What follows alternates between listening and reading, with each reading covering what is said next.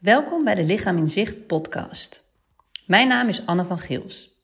Ik ben arts en psychotherapeut en ik heb me gespecialiseerd in aanhoudende lichamelijke klachten waar geen duidelijke medische verklaring voor is. Via Instagram, mijn blog en deze podcast deel ik met alle liefde mijn kennis en ervaring over dit onderwerp en andere thema's waarbij de connectie tussen lichaam, geest en omgeving centraal staat. Ook interview ik anderen die een inspirerend of interessant verhaal te vertellen hebben.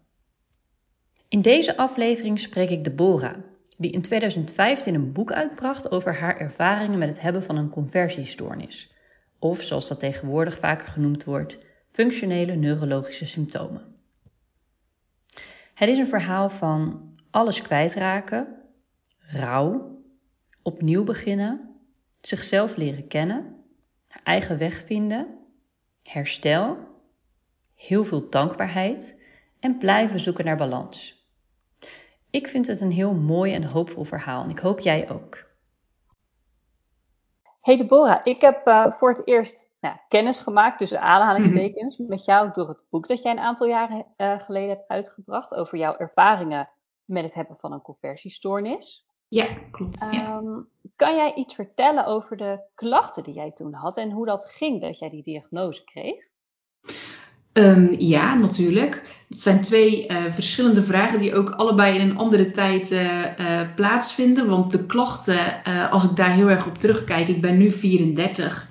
Um, en ik kreeg echt de conversieklachten op mijn 20ste, 21ste. En tegelijkertijd geloof ik ook echt dat ik eigenlijk tot die tijd daar al langzaam naartoe aan het groeien was. Dus ik kreeg al best wel vroeg op de basisschool lichamelijke klachten van stress. Terwijl, ja, weet je, ik geloof uiteindelijk, maar goed, dat is een heel breed verhaal, dat we dat allemaal hebben. Hè? Dus uh, de een krijgt bijvoorbeeld hoofdpijn als die te veel stress uh, heeft. En de ander krijgt bijvoorbeeld lage rugklachten. En bij mij begon het uh, met gehoorproblemen. Dus dat ik, het leek erop alsof ik doof was. Maar dat was helemaal niet zo. Um, ik, ik sloot mezelf gewoon heel goed af. En dat was wel ja, al een van de tekenen, zeg maar, denk ik, die uh, waardoor, ja, waar het goed op leek dat ik heel goed, uh, mijn lichaam wijst mij de weg, zeg maar, in mijn leven. En ik heb daar heel erg lang tegen gevochten. Maar nu zie ik het echt als een, als een mooi kompas. En ja, het begon dus echt met die gehoorklachten. Uh, vervolgens kreeg ik ook heel veel last van buikklachten.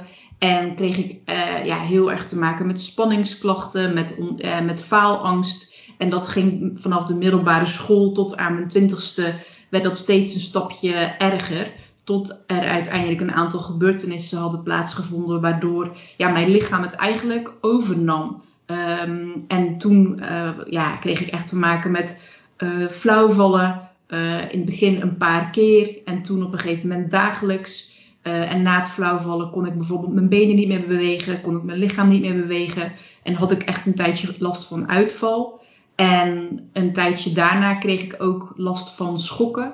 Dus uiteindelijk, eh, toen wist ik nog helemaal niet wat dat was. Dat heeft echt, uh, echt wel een aantal maanden geduurd. Uh, voordat ik erachter kwam ja, dat het een conversiestoornis was. Maar toen kreeg ik ook te maken met pseudo-epileptische aanvallen. Ja, en toen uh, was het wel het hele rijtje compleet. ja, en, en wanneer kwam ik erachter? Ja, daar heb ik dus uiteindelijk dus mijn eerste boek uh, over geschreven. Want het was een hele uh, lange en hele moeizame zoektocht om erachter te komen. En ik ben ook super blij dat we dit opnemen in een, in een tijd waarin het lichaam en de geest al veel meer als een soort van samenhang worden gezien. Want in die tijd, dat was toen 2007, was het zoveel meer gescheiden nog in de gezondheidszorg. Was het echt of je hebt iets in je, eh, mentaal uh, is er iets aan de hand, of je hebt iets lichamelijks. Zo heb ik het in ieder geval ervaren. En zo heb ik in ieder geval ook de gezondheidszorg ervaren. En ja, nu is dat heel, ja, is dat echt gelukkig al zo anders. En is zoveel meer dat het samen wordt uh, gezien. Um, en ik denk dat als je in deze tijd, althans dat hoop ik, en daar, daar, uh, daar ja, bid ik ook bijna voor, dat als je in deze tijd dit soort klachten krijgt, dat je dan veel sneller bij een juiste diagnose en een juiste behandeling kan komen als hoe dat bij mij toen is gegaan. Hey, dus wat jij vertelt is eigenlijk um, nou ja, dat er een, hele lange aanloop is geweest ja. totdat jij die diagnose kreeg en dat er eigenlijk ook al toen jij kind was ja, wel allerlei andere klachten waren geweest. Mhm. Was dat toen eigenlijk ook al een reden om daar hulp voor te zoeken? Of waren dat dingen waar jij of je ouders bezorgd over waren? Of kwam dat eigenlijk pas meer toen je echt die aanvallen kreeg en dat flauwvallen gebeurde? Ja, goede vraag. Nee, ik heb ook echt wel vanaf uh, uh, kinds af aan heb ik ook wel uh, af en toe hulp gehad. Dus zeker met mijn gehoor, dat werd echt getest van hè, wat maakt dat ze uh, dat, dat, dat ik niet goed hoor. Uh, want ik had heel veel operaties wel gehad aan mijn oren als kind. Dus toen dachten ze misschien heeft het daar iets mee te maken. Maar het bleek echt zeg maar dat mijn gehoor verder gewoon goed was. Maar ik werd gepest en daar kwamen ze zeg maar op die manier achter. Dat, ja, dat er dus een onderliggend iets heel anders aan de hand was. Dus toen werd ik daar wel in begeleid in dat pesten. En op de middelbare school heb ik bijvoorbeeld een training gehad tegen faalangst omdat ik daar heel erg mee te maken had. Um, dus ik, ik heb wel begeleiding gehad. En mijn ouders hebben mij ook altijd wel uh, ondersteund en ook gezien als iemand die heel erg gevoelig was. En in, in deze periode, in de, ja, ik vind deze tijd gewoon heel fijn of zo. Ik weet niet, we staan veel meer open. Uh, de maatschappij staat ook veel meer open voor hooggevoeligheid. Dat is ook allemaal veel meer bekend sinds uh, deze, in deze jaren. Maar toen, ja, was dat een stuk minder. Ik was gewoon overgevoelig.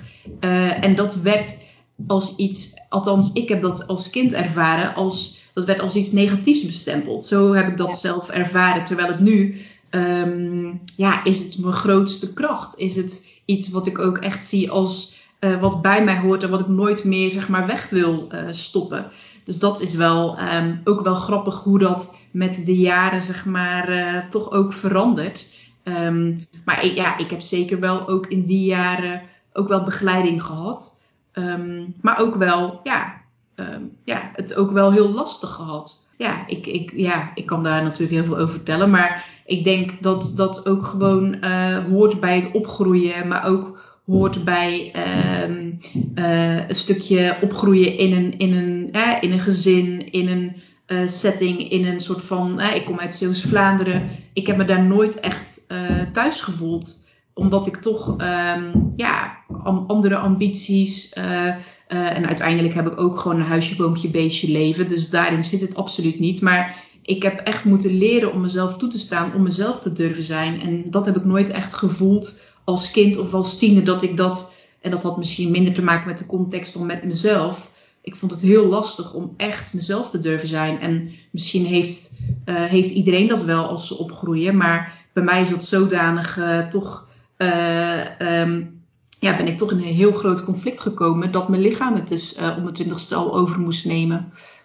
Ja, want ik zit, je vertelt een hele hoop. Dus ik zit al yeah. een beetje zo bezinken. En, yeah. en dus jij vertelt eigenlijk als kind al waren er ja, zo verschillende klachten. Maar jij zegt mm -hmm. ook, ja, er waren eigenlijk ook wel omstandigheden.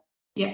Hè, zoals dat je gepest werd, dat je faalangst had, dat je misschien niet helemaal op je plek voelde. In de omgeving waar je bent opgegroeid, dat jij ook een heel gevoelig kind was. Ja. Allemaal dingen die maakten um, nou ja, dat het ergens misschien ook wel begrijpelijk is dat jij, nou, dat jij je in ieder geval niet helemaal goed voelde. En hè, misschien dat dat dus ook wel een link heeft gehad met die lichamelijke klachten die er toen kwamen.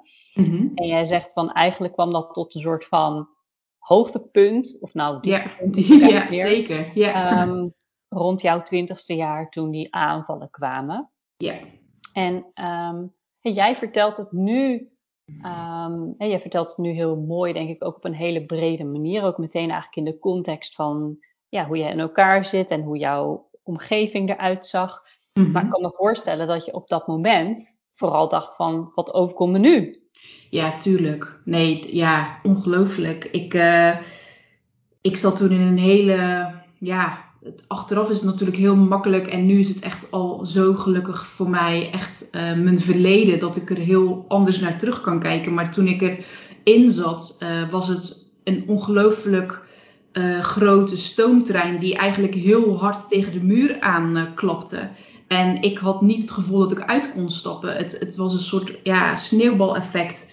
Waarin het alleen maar iedere keer erger werd en erger werd. En mijn klachten toenamen. En vaker meer. Uh, iedere dag, uh, ja, van, van een paar keer in de week. dat er zeg maar zoiets gebeurde op school, nadat ik gewoon nergens meer naartoe kon. Dat het op straat gebeurde, overal. Uh, dat ik niet meer, dat ik mijn studie moest opgeven, dat ik mijn werk moest opgeven, dat ik mijn leven moest opgeven. Dus ja, het was denk ik, um, het was het, het, het, meest erge wat ik toen mee kon maken. Omdat ik alles, ik wilde me zo ontzettend vasthouden aan wat ik kende en zo ontzettend vasthouden aan wat ik nog wel had. En uiteindelijk heb ik dat allemaal stuk voor stuk los moeten laten. En was er niks meer om me aan vast te houden. En ook niet aan mezelf, want ik kon mezelf niet vertrouwen. Ik kon mijn lichaam niet vertrouwen. Uh, ik was alles gewoon wat ik kende kwijt.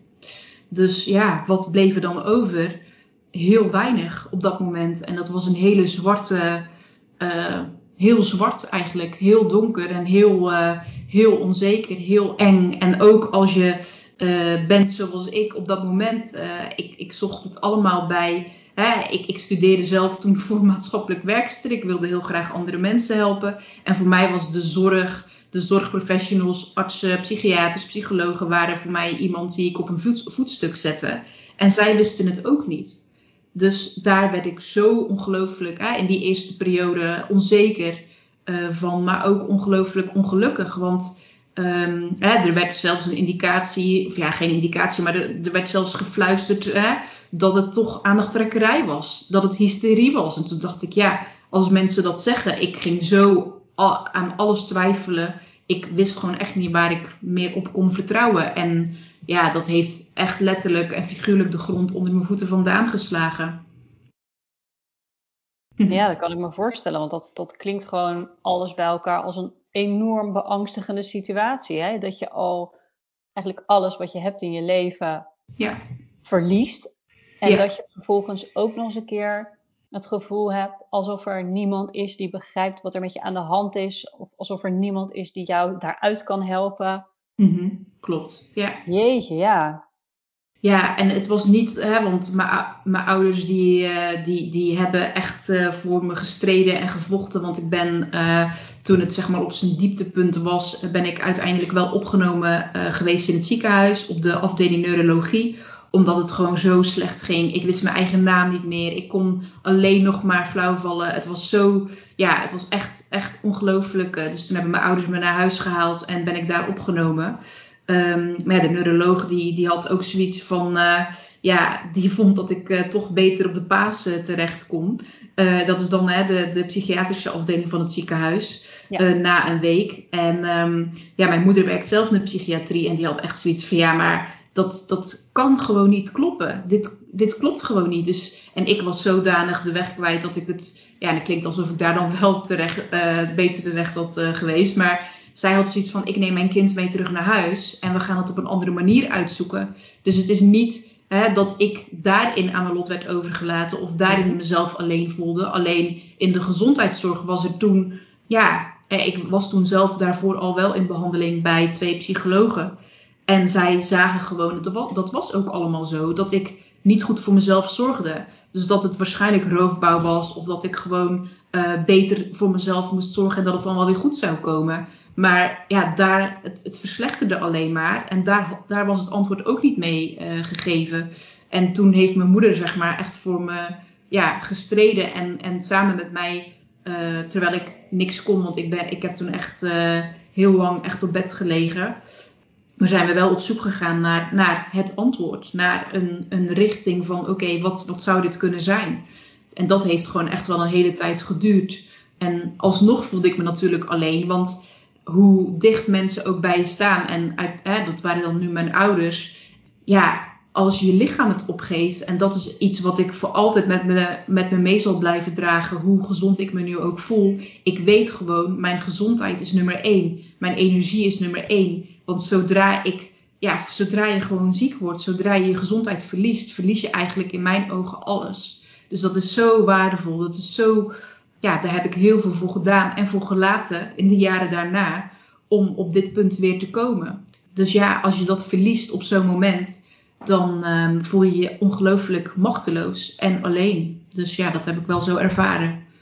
Ja, Um, hey, dus jij, ja, dat, dat was echt een dieptepunt, kan ik me zo voorstellen. Dat jij echt ja, alleen bijna nog maar in bed kon liggen en helemaal afhankelijk was ook, ja, misschien van je ouders, die wel echt voor je aan het strijden waren om ja. uh, hè, naar, naar, naar een oplossing te zoeken. Mm Was er op dat moment, hè, want jij was dus in het ziekenhuis opgenomen geweest, jij was bij een neuroloog geweest. Ja. Was er toen wel iets van een diagnose of een verklaring gekomen? Of was het eigenlijk, had je alleen maar te horen gekregen wat er niet aan de hand was? Mm Ja, goede vraag. Ehm, nee, er is toen geen diagnose uitgekomen. Uh, wat wel zo is, is dat uh, uh, mijn moeder toen weer bij de huisarts waar ik vandaan kwam, hè, dus uit Zeeuws-Vlaanderen, want ik had toen ook een huisarts in Breda waar ik op kamer zat. Maar dat was ook helemaal misgelopen. Dus mijn moeder had zoiets van: oké, in Breda, zeg maar, de psychologen, de huisarts, de zorg daar, dat moeten we gewoon even laten liggen.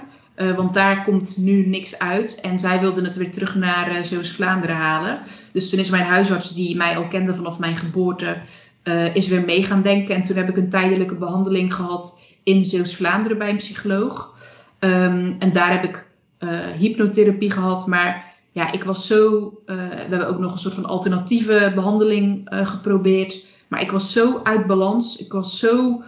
ja, eigenlijk ja, ziek, hè, als ik het zo zie. Mhm. Ehm, dat dat alleen maar averechts werkte. Dus dat maakte, dat maakte de disbalans nog groter. En um, uiteindelijk is er toen wel een klein puzzelstukje gaan schuiven. Toen in die uh, behandeling in Zeeuws-Vlaanderen dat het richting hè, iets psychosomatisch ging. Maar na een paar maanden kwam het uiteindelijk pas echt uh, naar boven via het televisieprogramma Je zal het maar hebben op BNN. Uh, en toen zag iemand uit mijn studie, zag een aflevering van Annelies, ik weet het nog heel goed. En zij viel ook plotsklaps iedere keer flauw. En zij heeft toen een berichtje gestuurd naar mij van, goh, ik zie nu op televisie iets en volgens mij is dit wat jij hebt. En zo, toen is het balletje pas echt gaan rollen. En toen uh, uh, is het inderdaad gediagnosticeerd. En daarna kwam er uiteindelijk een kliniek naar boven uh, in Gorkum, uh, die hier ook een uh, behandeling voor hadden. En zo is uiteindelijk het helemaal, zeg maar, ja, kwam ik op een wachtlijst en ben ik daar gaan praten en dacht ik zelf nog heel erg dat ik een deeltijdbehandeling zou krijgen en dat ik weer mijn leven in Breda zou op kunnen bouwen, want ik wilde natuurlijk helemaal niet bij mijn ouders zijn. Dat is natuurlijk ook een gevecht. ja, je wil gewoon, ik woon op kamers, ik wilde mijn eigen leven weer terug ik wilde alles gewoon weer terug zoals ik het kende. En dat was het enige waar ik voor ging strijden. Ik had nooit in de gaten dat heel mijn leven anders zou worden. Dat ik nooit meer terug naar school zou gaan. Dat ik überhaupt uh, vijf jaar lang niet had kunnen werken daarna. Dus het is ook maar goed dat je dat niet weet van tevoren. Um, maar ja, toen is eigenlijk heel het balletje gaan rollen. En ben ik uiteindelijk na een half jaar, denk ik, um, bij het kolk terechtgekomen. Wat helaas nu niet meer uh, uh, ja, wat helaas nu niet meer is. Hebben hun deuren moeten sluiten. Maar het heeft voor mij wel echt ja, alles veranderd. Om daar zeg maar uiteindelijk een behandeling te krijgen. Ja, want wat veranderde er voor jou op het moment dat je die diagnose kreeg? Uh, eigenlijk gewoon direct een soort van uh, rust. Klinkt natuurlijk gek, want ik was echt, het ging helemaal niet goed. Maar het was eigenlijk een soort van, ja, een soort van uh, opluchting van oké, ik ben dus niet gek. Of uh, ik, ik ben dus niet, zeg maar, ik was zo bang dat ik dus mezelf aan het aanstellen was. Of dat ik dit echt deed voor aandacht. Of uh, dat, dat het hysterie was. Of ik was zo, ik wist het gewoon allemaal niet meer. En toen bleek gewoon dat er echt een soort van verklaring voor was. En dat gaf mij wel hoop. En tegelijkertijd was het ook wel heel duidelijk van oké, dit is dus niet met één pilletje weg te krijgen. dit is, uh, dit, uh, ja, is echt een lange weg die ik uh, af moet gaan leggen. Dus dat was heel dubbel eigenlijk. Ja, ja. Dus het was ergens wel um, ja, misschien een soort oplichting en een soort geruststelling van ja. oké, hè, dit is dus een bestaand iets. An ja. Er zijn andere mensen die dit hebben. Hè? Ja. Ik, ik, ben niet gek of zo. Ja. Maar tegelijkertijd ook wel confronterend. Want ik kan me ook voorstellen dat toen je dus bij het kolk kwam, dat er ook wel duidelijk werd van dat dat een intensieve behandeling ging worden. Ja, maar dat was ik toen totaal nog niet. Uh, ik was zo ongelooflijk nog met mijn hoofd bij mijn oude leven vast te houden. Dat ik daar uh, naartoe ging met echt met het idee. En dat was ook toen eigenlijk hun insteek van oké, weet je, dat wordt een ambulante behandeling. Dus dan ga je daar een aantal dagen per week naartoe. En dan de rest dacht ik, ja, dan ga ik gewoon deeltijd, dan ga ik mijn studie op een lager pitje zetten. En dan ga ik mijn werk, wat ik toen ook allemaal super belangrijk vond. En dat vind ik nog steeds heel belangrijk, want ik ben super dankbaar dat ik weer kan werken. Als je dat echt een tijd niet hebt kunnen doen, dan weet je, ja, dan weet je hoe, ja, ik vind het gewoon echt heel belangrijk. Maar ik was alleen maar bezig met, oké, dit gaan wij doen. Maar ik wilde dat even ertussendoor fietsen eigenlijk. Want ik was nog zo bezig met dat oude leven vasthouden. En eigenlijk toen ik daar um, ja, binnenkwam en binnenviel letterlijk, want ik kreeg daar gelijk ook een aantal aanvallen. Toen was eigenlijk wel heel duidelijk van oké, dit is ja, toch wel ernstiger. Uh, en zij kwamen toen in het eerste gesprek al met van ja, we denken toch misschien aan een opname. En toen had ik echt nog zoiets van oké, hoe ga ik dit plannen? Want ik was toen al een planner. En uh, dat, dat, is nu wat ik in mijn werk uh, doe. Maar uh, oké, hoe ga ik dit regelen in mijn bestaande situatie? Ik dacht, dan ga ik gewoon even vakantie nemen van alles. Dan ga ik daar een maand heen. En dan, zijn we, dan hebben we het nergens meer over. Maar ja, zij hadden zoiets van, ja, weet je, de, de, de opstartfase is al een maand. Dus ja. Dus ja, voor mij was dat zo'n... Dat, ik denk dat dat het ja, het nieuwe dieptepunt was. Want toen was het echt duidelijk van ja, jouw oude leven zoals je het hebt geleefd, dat gaat gewoon niet meer. Dat gaat gewoon niet meer. En ja, toen heb ik toch uh, ook beseft dat het oude leven wat ik had, dat ik het ook niet meer kon volhouden. Want ik kon niet meer mee, ik kon niet meer werken, ik kon niet meer studeren, ik kon niet meer fietsen. Ik viel alleen maar flauw. Dus toen moest ik echt door een rouwproces, echt letterlijk een rouwproces van ja, weet je, ik moet echt afscheid nemen en ik moet deze kans aannemen. Want um, dat is mijn enige kans om überhaupt ergens doorheen te gaan en te kijken of ik nog aan de andere kant kan komen. Um, dus toen heb ik er wel toch voor gekozen om dat te doen. En um, ja, ik zie dat wel als een van de, de heftigste periodes uit mijn leven, maar wel als een heel groot cadeau. want anders was ik er nooit uitgekomen, denk ik. Nee, dus het klinkt heel dubbel, want ergens kon je bijna niet anders. Hè? Had je eigenlijk ook bijna geen keus, want nee. het was niet houdbaar nee, zoals het op dat moment was. Nee, nee, klopt. Maar dat was wel, oeh, ik kan me voorstellen dat dat wel echt heftig is om zo, om dat ja, te accepteren. Dat je, dat je die dingen dan niet kan op dat moment. En dat je eigenlijk ook gewoon niet weet of en mhm. wanneer je het weer gaat kunnen. Ja, dat klopt ja, het was echt, uh, als je zou weten hoe, uh, en, en een van mijn uh, human needs, zeg maar, vanuit Tony Robbins is safety, zeg maar, is echt veiligheid. is echt zorgen dat ik toen helemaal, dat ik een bepaalde controle nog kon uitoefenen waar ik wel invloed op had. Ja, en ik had nergens meer invloed op. Dus ik denk dat dat een van de grootste lessen in mijn leven is geweest die ik nu nog, ja, weet je, er zitten zoveel lessen in maar ja, als je ervoor staat, ga er maar aan staan. Ik was 21, heel mijn omgeving uh, was aan het studeren, aan het feesten, aan het leven. En ik was alleen maar aan het ervaren dat mijn leven ophield op dat moment. En uh, ja, dat heb ik als een hele grote uh, schok ervaren. Ja, ja. ja. Hey, en toch zeg jij, was het ook als het ware een cadeau? Ja, ja, absoluut. Um, wat heeft het jou opgeleverd? Ja, wat heeft mij opgeleverd? Um, ik denk, maar goed, alles is natuurlijk, hè, als je bijvoorbeeld, uh, ik zie nou zo'n film voor me met Gwyneth Paltrow, Sliding Doors heet die geloof ik. En dan gaat het er heel erg over van, goh ja, als jij dan de, deze trein haalt, dan gaat je leven er zo uitzien. En als je dan de volgende trein, hè, als je de trein mist en de volgende trein, dan gaat je leven er zo uitzien. Ik weet natuurlijk nooit, als het niet was gebeurd, uh, wat er dan op mijn pad was gekomen. Maar ja, ik heb letterlijk, uh, de, ja, het klinkt echt zo cheesy, maar het is echt zo. Ik heb, en dat is niet nummer één wat het me heeft opgeleverd, maar het is wel heel belangrijk. Ik heb de liefde van mijn leven ontmoet in die periode. Uh, waar ik nu uh, 12, 12,5 jaar mee samen ben. Um, ja, hij was mijn taxichauffeur in de kliniek. Hij reed mij ieder weekend uh, van Gorkum naar Zeeuws-Vlaanderen. En ik was totaal niet bezig met de liefde. Ik was super onstabiel, hartstikke ziek eigenlijk. En toch hebben we na vier maanden, doordat je met elkaar in contact komt, met elkaar praat. En door zijn zienswijze op de wereld zo relaxed, zo rustig, zo zonder trauma's. En ik zat daar zo beschadigd eigenlijk. Uh, en toch hebben we elkaar gevonden. En uh, dat is, had ik, had ik, ik had hem nooit ontmoet als ik niet in Gorkum daar in die kliniek had gezeten. Dus dat is iets wat me bijna ja, wel raakt. Omdat ik gewoon zo dankbaar ben voor, ook voor onze liefde. En voor de, voor de rust die hij ook in mijn leven heeft gebracht. En ja, dus dat is iets wat het me heeft gebracht. Wat ik dus nooit had gehad als ik, dat niet, hè, als ik niet daar was geweest. En het heeft me ook gebracht dat ik echt voelde van dit is de reset die ik nodig had. En ik wilde hem toen niet. Hè? Dus ik heb er heel erg lang tegen gevochten, tegen die opname. Maar het was wel nodig om uit mijn eigen omgeving te gaan. Om, om, om langzaam aan. Want toen ik na, ik ben daar tien maanden geweest. En na die tien maanden was ik echt niet beter. Ik heb nog vijf jaar daarna uh, heel veel therapie gehad. Heel veel behandelingen, revalidatie, reïntegratie en alles.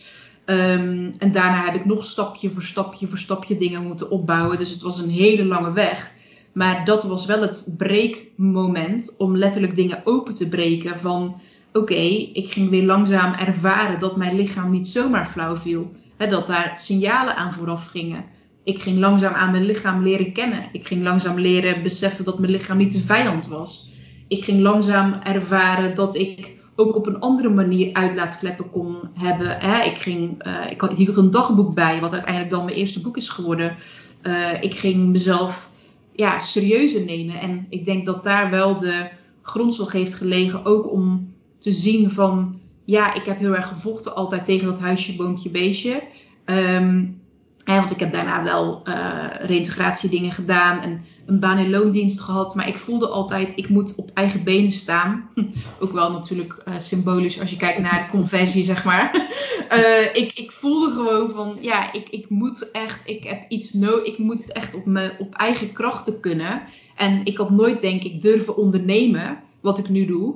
Uh, al vier jaar. En dat gaat gewoon hartstikke goed. Als ik dit had meegemaakt, denk ik. Want dan had ik toch die studie afgemaakt. Was ik, in het, uh, uh, was ik echt in dat wereldje terechtgekomen van eh, 9 tot 5 op een kantoor. En dat past gewoon niet bij me. Bij de ja, gevoeligheid. Ja, ja, ik zie het eigenlijk gewoon als kracht. Want het klinkt nu alsof ik dat als zwakte neerzet. Maar ik kan nu gewoon helemaal vanuit mijn eigen energie leven. Alles geven op mijn manier. Ja, fantastisch. Dus ik denk echt dat ik nooit dat, uh, ja, geloof ik echt dat ik nooit zeg maar voor het ondernemerschap was gegaan. Dat ik nooit de liefde van mijn leven had ontmoet. En dat ik nooit zeg maar echt uh, die sleutels had gevonden voor mezelf, zeg maar, om weer richting energie en herstel te gaan. Dus ja, het heeft echt alles betekend, denk ik. En, en jij noemt een aantal keer, ja, ja, gebruikte je de woorden, soort van mijn oude leven. En ja. alsof je eigenlijk ja, misschien wel die opname. En je zei ook net mm -hmm. een soort reset was. Ja. Um, om, ja, als het ware de balans op te maken van... Mm -hmm. Oké, okay, ja, dit was hoe ik mijn leven tot nu toe aan het leiden was. En, en misschien ook wel gebaseerd op uh, hoe je dacht dat het moest. Of wat andere Ja, mensen van jou verwachten. Ja. Hè? Misschien Ja. wat je ouders van je verwachten. Wat je omgeving uh, hè, misschien vond dat normaal was of zo. Mhm. Um, terwijl dat eigenlijk al vanaf nou, vanaf dat je een kind was, op bepaalde vlakken wel ging wringen. Dat jij misschien Ja, het gevoel ja. had van, hmm, dit past eigenlijk niet bij mij. Of ja, hier voel ik me niet prettig bij of zo. Mhm. En alsof die opname ergens er dus ook voor heeft gezorgd dat jij echt bent gaan kijken, hoe wil ik mijn leven vormgeven? Zeker, absoluut. Ja. Ja, en ik denk dat we, hè, de, meeste mensen met wie ik me nu omring, zeg maar zakelijk gezien, hè, dat zijn ondernemers die ook natuurlijk op een bepaald punt voelen van oké, en nu ga ik het anders doen, ga ik voor mezelf staan, ga ik hè, hetgene wat ik voel in de wereld brengen. En ik denk dat ik dat op mijn manier gewoon misschien al vroeger heb uh, gehad. Hè. Dat is dat ik echt uh, in die jaren, in mijn twintiger jaren, waarin anderen dus hun studie afronden, bezig waren met hun eerste jaren in het bedrijfsleven, um, was ik echt op mijn manier echt aan het kijken van met de energie die ik op dat moment had, met de belastbaarheid die ik op dat moment had, van wat is er dus mogelijk? Wat kan ik nog doen? En toen ben ik dus begonnen met hè, uh, mijn eigen website bouwen, gaan bloggen. Uh, ik ben toen mijn eerste boek gaan schrijven en uh, zeker ook in het reïntegratiestuk waarin ik begeleid werd, kreeg ik ook echt wel baantjes.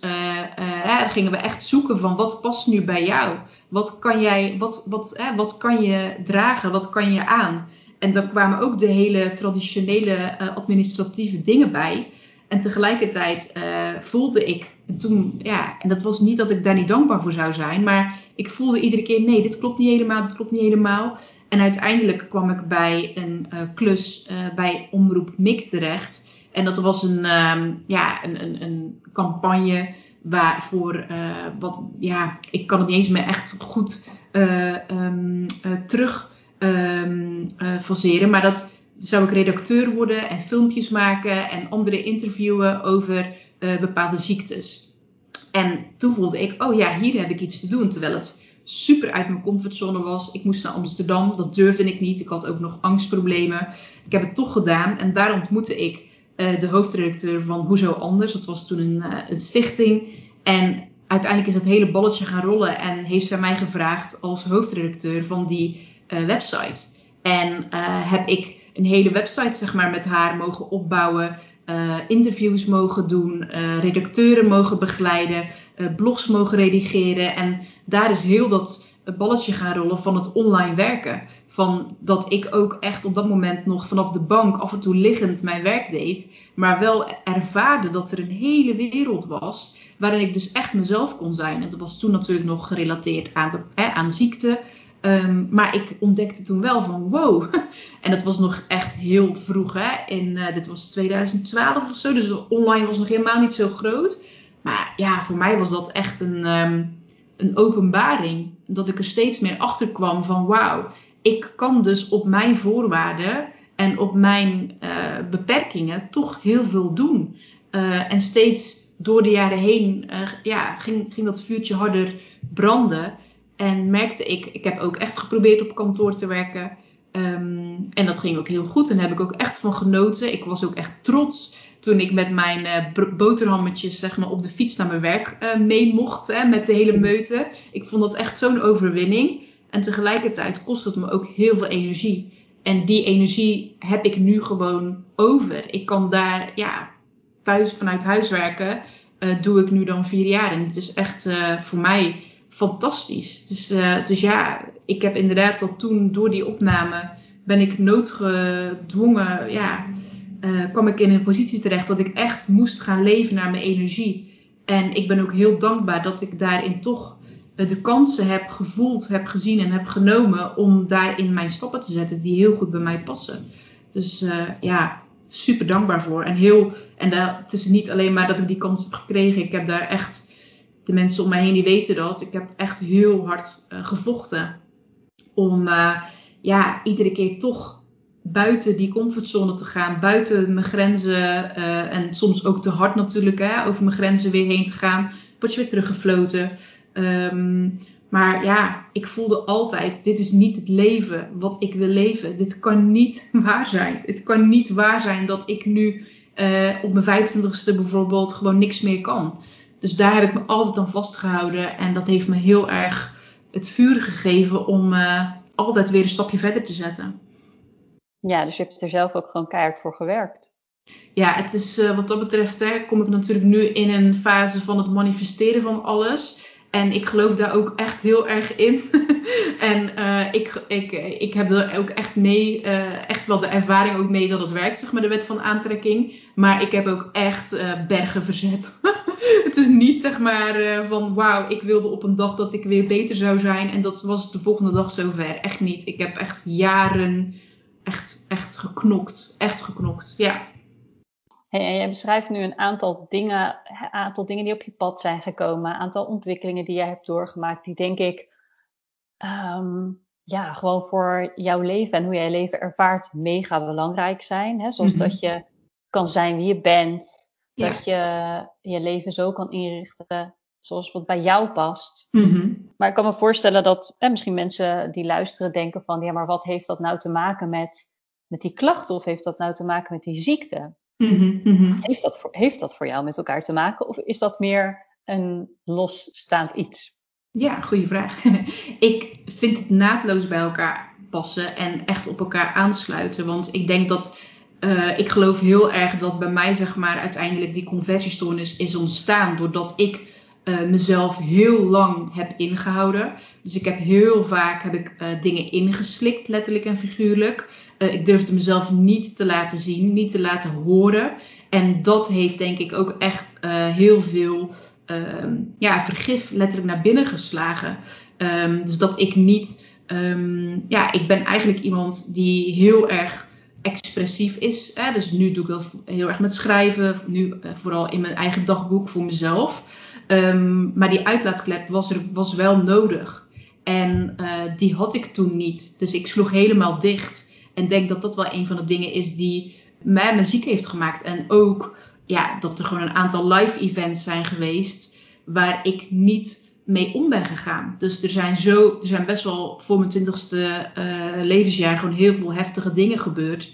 En hoe ik daarmee omging, is dat ik uh, heel veel sneller, harder ging leven. Dus ik ging vluchten. En ik ging echt ja, vluchten in heel erg veel uitgaan. Vluchten in veel alcohol. Vluchten in veel uh, ja, gewoon zoeken naar liefde. En wat heeft dat nu met nu te maken? dat ik ook dacht dat ik ja, in, een, in een bepaalde mal moest passen. Dus ik dacht dat ik heel erg, erg extravert was. Maar daarin ging ik continu eigenlijk over mijn eigen grenzen heen. Want ik blijk gewoon best wel introvert te zijn. En nu vanuit de kennis die ik nu heb met human design bijvoorbeeld, is dat ik ook een type kluizenaar ben. Dus ik heb nooit mezelf toen, uh, dat, ja, wat weet je als je natuurlijk jonger bent, maar ik wist gewoon, ik wist niet beter. Dus ik was altijd, zeg maar, toen op de vlucht en onderweg en met andere mensen. Dus ik had nooit die oplaadtijd. En zo heb ik mezelf uiteindelijk alleen maar vermoeider gemaakt. En um, ja, ik denk dat ik nu gewoon mijn eigen. We hebben allemaal een handleiding.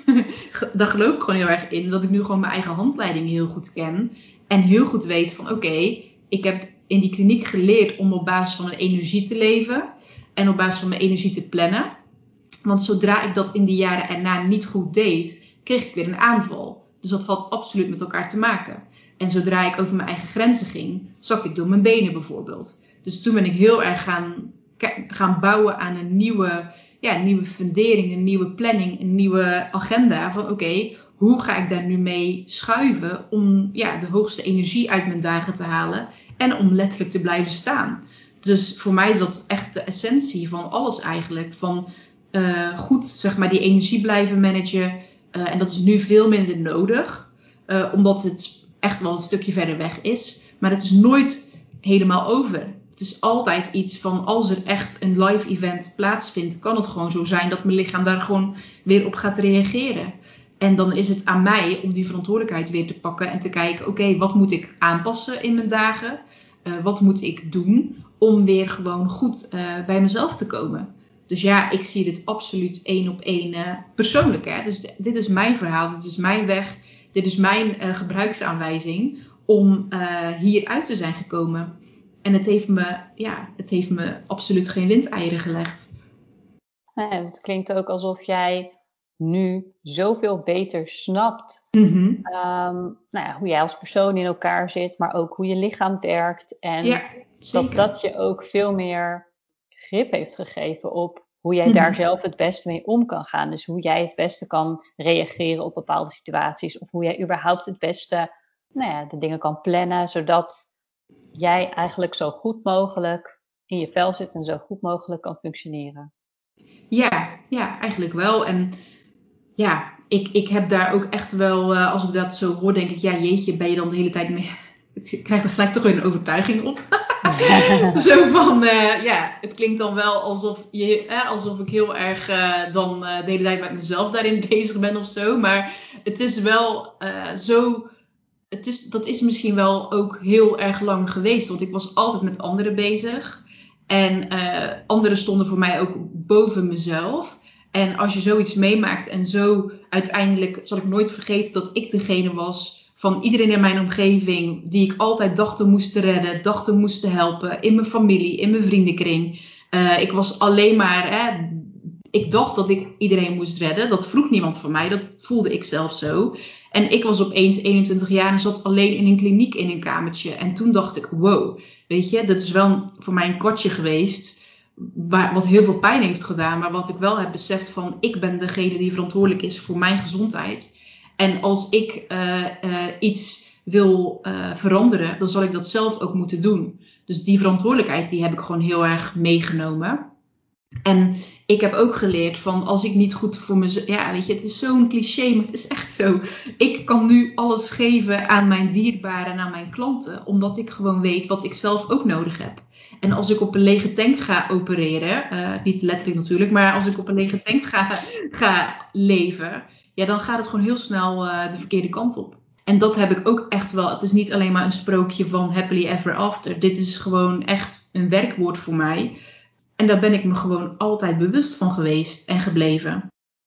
Ja, dus ja, dat is wel uh, uh, hoe ik het leven leef en hoe het voor mij werkt.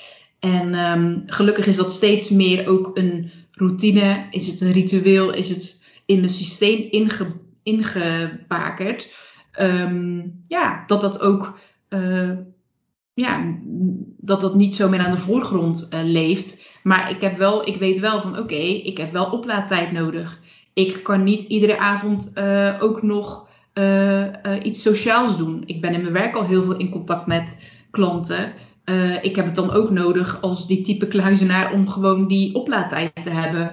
dus ja, zo weet ik gewoon heel goed wat werkt. En ja, daar, daar leef ik ook gelukkig nu naar. Je hebt natuurlijk die periode gehad dat de klachten heel heftig waren. Dat je dagelijks flauw viel, dat je hè, uh, zelfs niet meer kon lopen. Ik kan me zo voorstellen dat in de jaren daarna, wat je zegt, hè, er is echt wel een periode geweest van een jaar of vijf dat je aan het herstellen en aan het reïntegreren was. Hoe is het nu? Ja, hoe is het nu? Nu gaat het echt wel heel erg goed. Uh, tegelijkertijd heb ik ook echt uh, uh, begin dit jaar een kleine terugval gehad. Wat ik nooit had verwacht. En wat ook echt best wel hard op mijn dak is gevallen. maar waardoor ik eigenlijk, um, ja, er kwamen gewoon best wel een aantal dingen samen. En ik had, uh, voor mij is het ondernemerschap ook één grote persoonlijke ontwikkeling. dus iedereen die, die dit zou luisteren, die ook ZZP'er is of dat doet, die zal dat wel herkennen. Je leert in een hele korte tijd leer je ontzettend veel over jezelf, wat wel en niet werkt. En ik was vanaf het begin af aan had ik de intentie om te onderzoeken hoe kan ik het voor mezelf zo licht als mogelijk maken. Um, en voor mijn klanten. Dus dat was zeg maar iets, hoe kan ik de hoogste kwaliteit bieden, maar niet dat ik er zelf van onderdoor zou gaan. En ik had toch daarin best wel mijn aanbod wat aangepast en best wel daarin dingen uitgeprobeerd, maar daarin ook heel veel van mezelf gevraagd, als ik heel eerlijk ben. En ja, de, hè, wij gingen verbouwen, wat heel erg uh, ja, tegenviel voor mij op dat moment, wat heel erg groots op me afkwam. En ja, er kwam gewoon heel veel bij elkaar. Nog meer andere dingen die ik uh, niet per se zeg maar uh, hè, uh, aan woorden aan hoef te geven. Maar toen had ik wel begin dit jaar dat ik toch weer ja, daarmee te maken kreeg. Ik had heel erg, drie jaar lang had ik gestreden voor mijn rijbewijs. Had ik net gehaald. Dus ik had mezelf weer heel erg toch wel onder druk gezet. En ja, ik had gewoon no nooit meer verwacht dat, dat die kant er nog zou zijn. Maar die was er. En dat heeft me wel heel erg scherp gezet. Um, en toen ben ik uh, uh, nog meer ja, ben ik aan de slag gegaan met osteopathie en met healingen. Maar ook heel erg gaan kijken naar, oké, weet je, um, welke prijs wil ik nou eigenlijk betalen in mijn werk? Welke prijs wil ik betalen privé? Uh, wat, wil ik, wat wil ik wel en niet dragen? Hoe wil ik klanten nu wel of niet helpen? En toen ben ik heel erg gaan kijken naar, oké, weet je, we hebben nu een, een oude boerderij gekocht. Dat kost ongelooflijk veel tijd, heel veel uh, geld en heel veel geduld. En daar zitten heel veel uh, kenteringen in met tegenslagen. Maar dat is eigenlijk voor mij al een groot project aan zich. Om dan ook nog hè, dingen te gaan lanceren, te dragen. heel, ja, ik weet niet. Voor mij was het echt gewoon een goede keuze om wat meer achter de schermen te gaan werken. En daarin volledig mezelf te zijn. En te voelen van oké, dan, dan, ja, dat voelde gewoon zo licht. En toen, ja, dat is al wel weer de grap, zat ik opeens, eigenlijk sinds vorig jaar zomer, alweer vol met klanten. En hoefde ik niks meer te lanceren, hoefde ik niks meer te verkopen. Want kwamen klanten gewoon eigenlijk weer als vanzelf naar me toe. En had ik opeens daar weer iets mee te maken van, oh, oké, nu zit ik helemaal vol. Dat is ook wel weer heel erg druk. Hoe ga ik daar uh, uh, mijn lichtere weg in vinden? Maar ja, omdat ik hier zo veel plezier in heb, uh, gaat het echt wel heel erg goed. Ehm, maar heb ik wel voor mezelf echt begin dit jaar weer gevoeld van, ja, weet je, het is nooit helemaal weg. En dat vond ik echt, uh, echt heel veel verdriet van gehad. Maar heeft me wel heel erg doen beseffen van, oké, ehm, ik heb genoten van, van hè, alles onderzoeken uh, qua grenzen ook in mijn werk. Maar het, was, het mocht voor mij ook wel weer wat meer werk worden. Dus dat heb ik dit jaar zo aangepast. Uh, ja, waardoor ik eigenlijk hartstikke uh, veel, meer winst ervaar. Letterlijk in mijn energie, maar ook gewoon in, in mijn bedrijf, in mijn plezier ook. En gewoon ook geen, weinig stress meer ervaar. Wat dat betreft. Dus qua werk dan. Qua, qua huis is het soms nog wel dat ik denk, oeh, spannend. maar um, ja, dat komt ook wel. daar zie ik, zie ik ook veel meer lucht en licht in. Dus dat is echt wel heel fijn. Ja, maar het blijft dus, en dat, dat geldt natuurlijk voor ieder mens, maar ja, zeker. Um, ik denk zeker als je zo'n, zoiets hebt meegemaakt, hè, wat zo, ook zo'n enorme impact heeft gehad op jouw leven, het Mhm. blijft dus zoeken naar balans. Altijd, ja, ja, ja. En ik had echt gewild dat ik dat niet hoefde te zeggen. Dat het echt een sprookje was. En uh, misschien had dit ook. Nou ja, ik ben wat dat betreft gewoon altijd wel eerlijk. Ik zie mezelf volledig gezond. Ik zie mezelf. Ik heb daar zo. Eh, ik heb daar alles aan gedaan. Um, en daar geloof ik ook echt in. Zo voel ik me ook. Ik kan heel veel sporten. Uh, ik kan echt alles wat, wat ik zou willen, kan ik. Maar er zit wel een, uh, ja, er zit altijd een balans in. Er zit altijd een, een, een grens aan. En ik geloof dat we die allemaal hebben.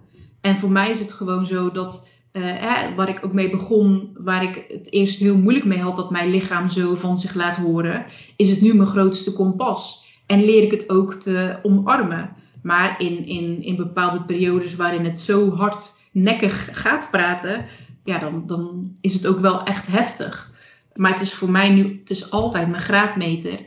En altijd van, oké, stel je voor, ik ben dan, hè, ik voel dat mijn week te druk is volgende week. Ga ik gelijk al kijken, hoe kan ik het verlichten? Wat kan ik veranderen?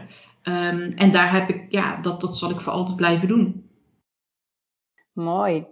En ik stel vaak um, als laatste vraag, is er nog iets dat jij aan anderen, hè, die misschien van ditzelfde soort klachten, die misschien ook conversieklachten hebben of functionele neurologische klachten, zoals dat nu ook vaak wordt genoemd. Yeah, yeah. Is er iets wat jij aan anderen zou willen meegeven die nu luisteren en die dat zelf hebben? Ja, jeetje, ik zou er heel veel uh, over kunnen zeggen.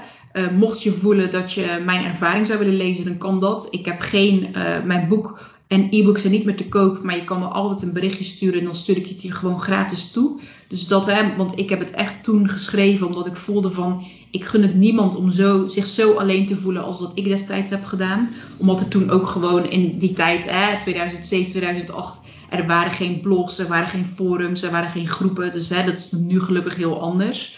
Ja. Uh, dus mocht je voelen dat je eh, mijn ervaring zou willen lezen, um, ben je van harte welkom om mij een berichtje te sturen. En ja, wat ik je ook zou willen, willen meegeven is dat het altijd lichter kan worden. Het hoeft niet te zijn, het hoeft niet te blijven zoals het nu is. Er kan altijd zeg maar iets op je pad komen of dat je voelt van oké, dat je een uitlaatklep gaat vinden in hè, uh, schrijven of in iets anders creatiefs. Of dat je echt letterlijk uh, een maatje gaat vinden of toch een behandeling. Of hè, uh, voor mij heeft het alternatieve circuit heel erg veel gedaan, omdat zij veel holistischer kijken. Uh, ik heb ook echt ja, letterlijk mijn hele leven veranderd. Dus anders ingericht. Anders gaan kijken naar um, belastbaarheid. Anders gaan kijken naar werk. Anders gaan kijken naar relaties ook. Naar vriendschappen. Dus durf ook daar dingen in te veranderen. Durf ook letterlijk te kijken van oké, weet je, hoe spannend het ook is. Uh, je weet niet wat er aan de andere kant is. Maar ik heb best wel een aantal sprongen gewaagd. Terwijl ik ook echt totaal niet wist waar ik op uit zou komen. Maar ik wist wel de situatie waar ik in zat. Dat is niet wat ik wil accepteren. En dat gaat niet van de een op de andere dag. Ik ben nu 34, ik was toen 20. Dus um, ik ben nu pas een paar jaar dat ik echt voel van wauw, ik ben echt gelukkig. Ik ben echt gelukkig met wie ik ben. Ik, ben, ik ervaar nu ook rust in mijn hoofd. En nu denk je, ja, je hebt dit vorig jaar nog klachten gehad misschien. Maar juist door die wake-up call ben ik nog een laagje dieper gegaan. En heb ik echt nog meer opgeschoond en opgeruimd. En ben ik echt ook met, met healingen aan de slag gegaan. En dat heeft mij dat, is, ja, dat heeft mij zo uh, veel gegeven. En ik heb ook echt letterlijk mijn energieniveau weer terug. En dat had ik jaren niet. Dus weet ook dat je, en ik zeg niet van ga allemaal de alternatieve kant op.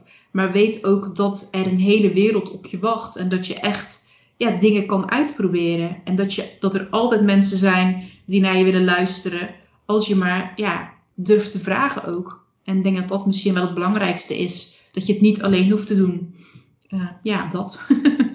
ja, dankjewel.